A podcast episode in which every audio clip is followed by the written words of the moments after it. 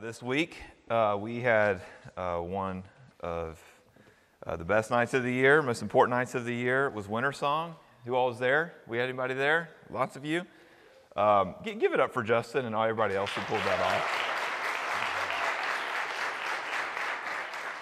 Uh, it, it's one of my favorite nights of the year, uh, not just because of what happens, but because it's the biggest night of the year uh, for us in terms of people, and I know just as much of what's going on as you do when I walk into the room.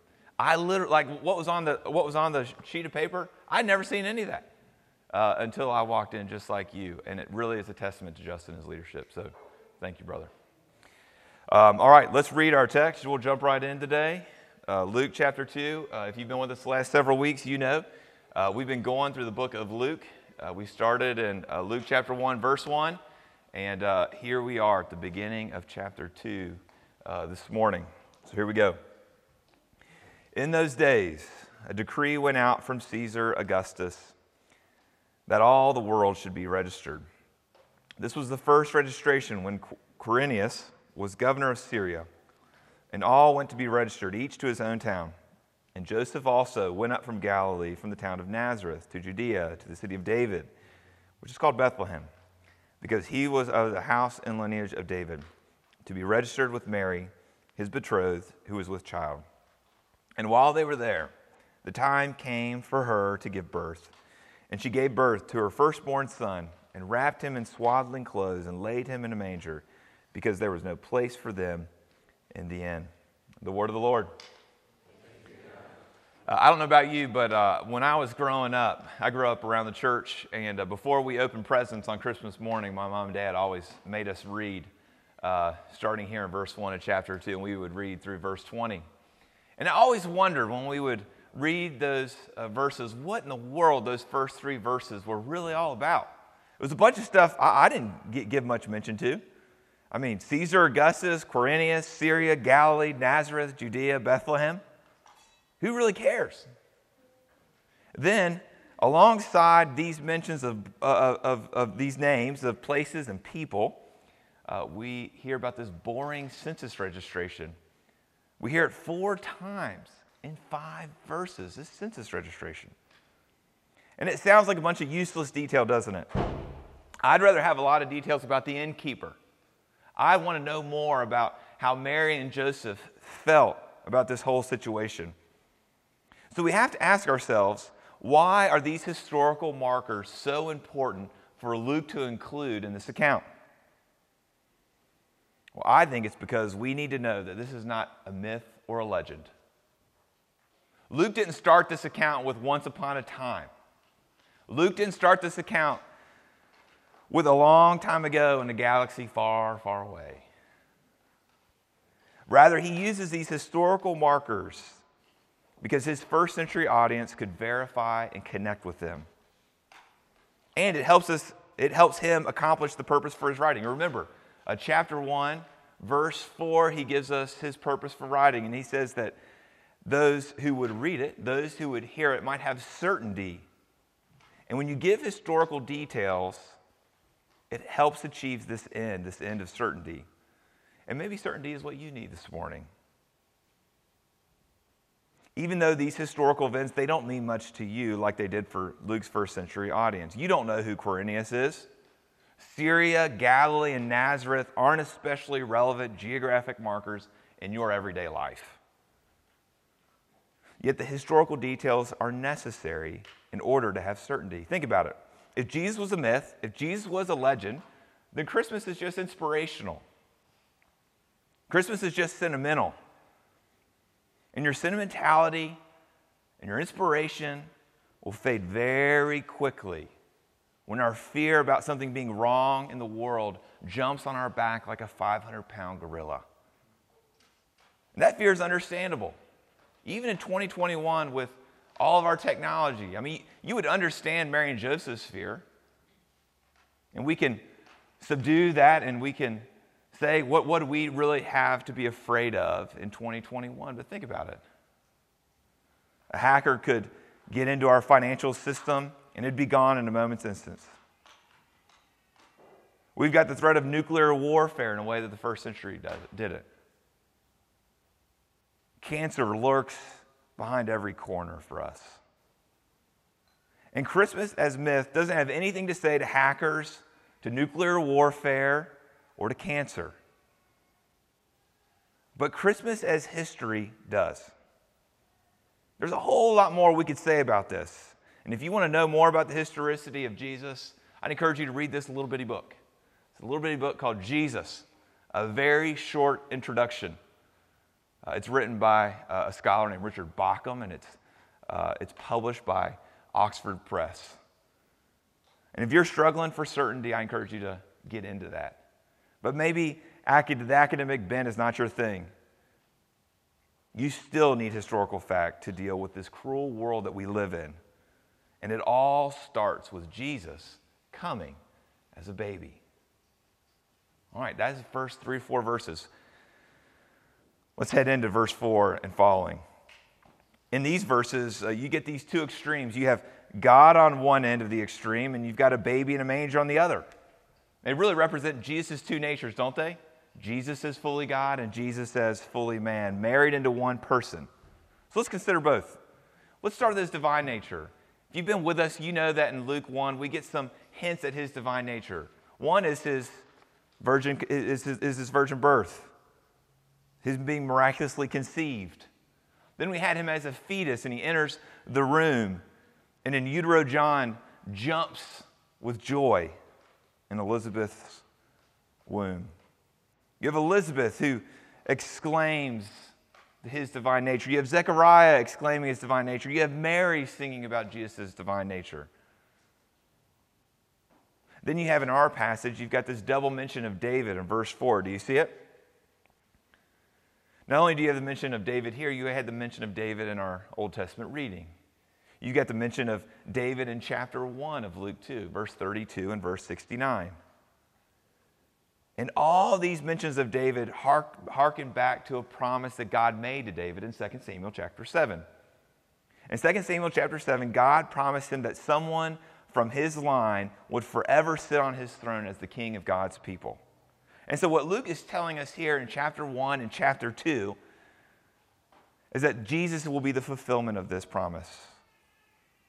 So, Luke is emphasizing his royal, his divine nature when he's mentioning David all these times.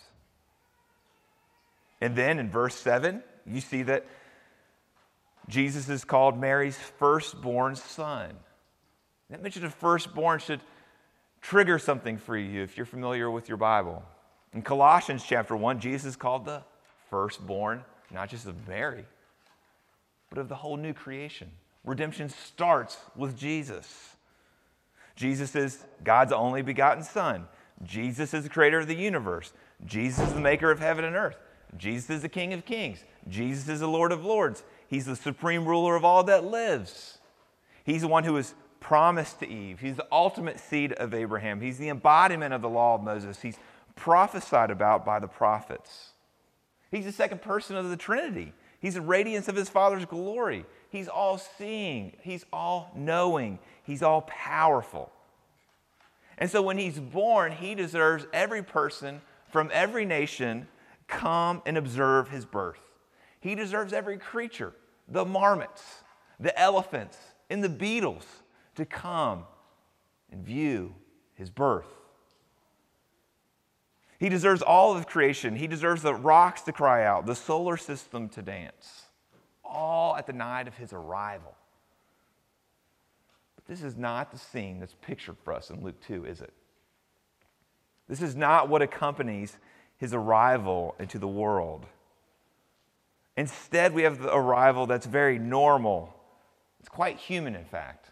Why? To emphasize Jesus' human nature. I mean, look at his parents. His parents are members of, an oppressed people, the Jews. They're being forced to pay taxes to an unjust government. His parents are poor, they have no money, they have no network of relationships to leverage for them to get a room for the night. And here, where he is born, he's not born in the privacy and comfort of his own home. Instead, his parents have to travel 100 miles only to be rejected by an innkeeper, and Mary has to give birth in a cattle stall and then lay her baby in an animal feeding trough. See, Jesus enters the world in about the most com- uncomfortable, messy way possible. Andrew Peterson, singer songwriter, he has a song about Jesus' birth, and it goes like this It was not a silent night, there was blood on the ground. You could hear a woman cry. In the alleyways that night, on the streets of David's town, and the stable was not clean. The cobblestones were cold, and little Mary, full of grace, with the tears upon her face, had no mother's hand to hold. But here Jesus is. He's born into poverty, obscurity, indignity, pain, and yes, even rejection. So, one of the great mysteries of the world is that when God the Son became a man, he spent his first night in a barn. This just doesn't line up with our expectations, does it? What lines up with our expectations is much more in line with what I heard about with Amazon. Uh, a few years ago, uh, Amazon was looking for its second headquarters. You know, its first headquarters is in Seattle.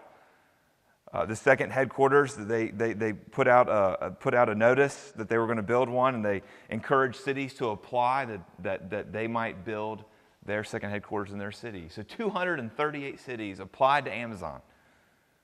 And Amazon picked 20 of these 238 cities, and they went to each of these 20 cities for a 24 hour tour.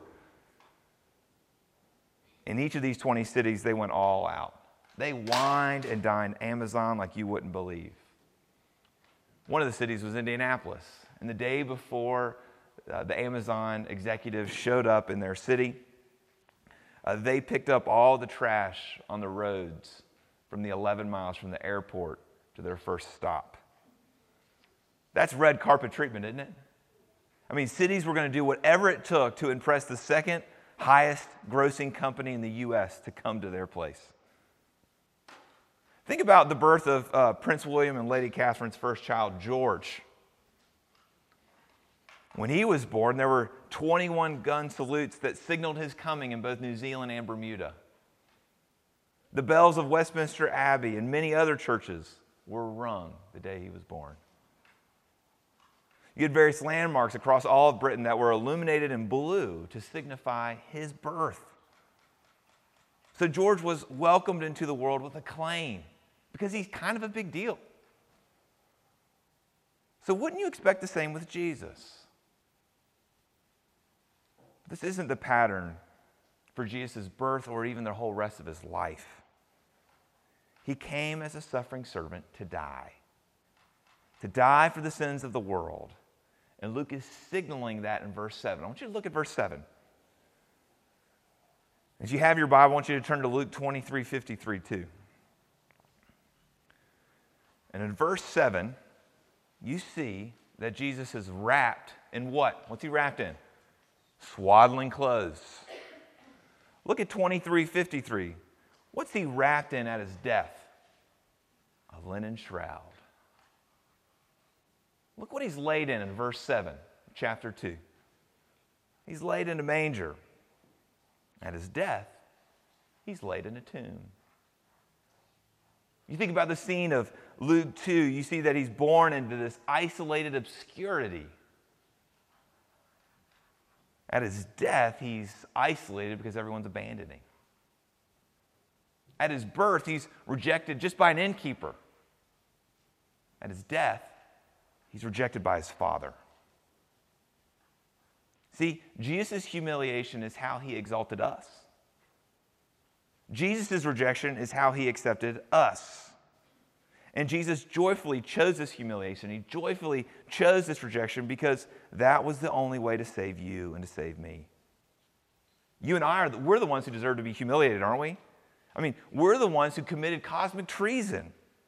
We're the ones who revolted against our gracious Creator. We rejected His tender care. Now, I know your rejection might not look like all out hostility, but think about the innkeeper. The innkeeper was probably a card carrying Jew, and he would have never has classified himself as a God rejector. He's not an atheist, likely. He's not a Roman fanboy either, likely. Yet we're just like him. We don't have room for Jesus. We don't have room for him in our affections, in our thoughts, in our calendars, or in our choices. That's why John 1:11 says Jesus came to his own and his own did not receive him. That's me and you. We are his own because he made us. We bear his signature.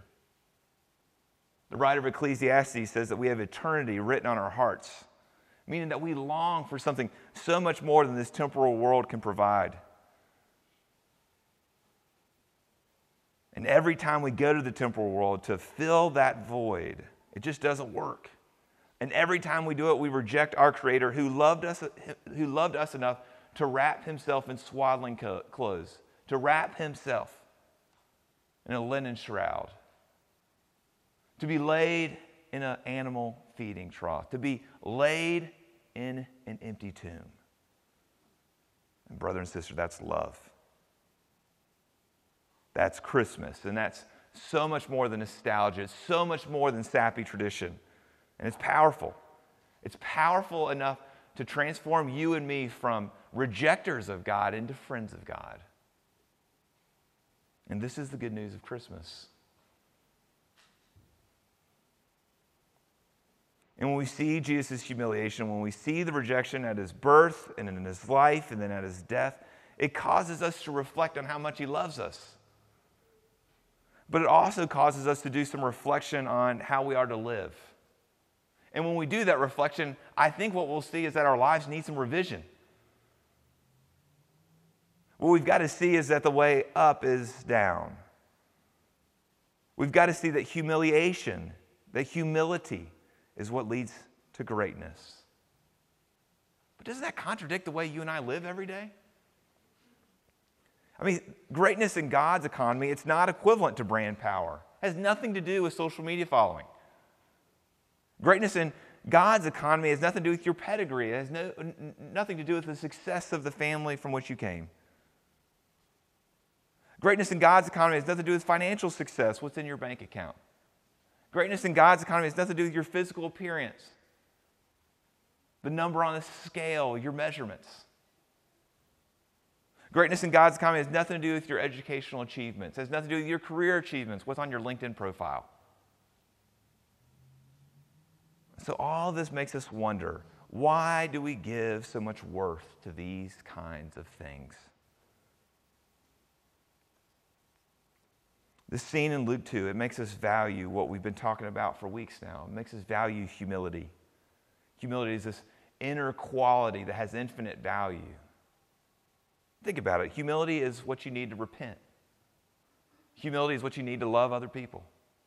Humility is what you need to come to worship today. Humility is what you're going to need tomorrow, tomorrow to abide in Jesus. So, brother and sister, I pray that this Christmas season, that we pursue this life of humility as we pursue our humble Savior who loves us. Let's pray together.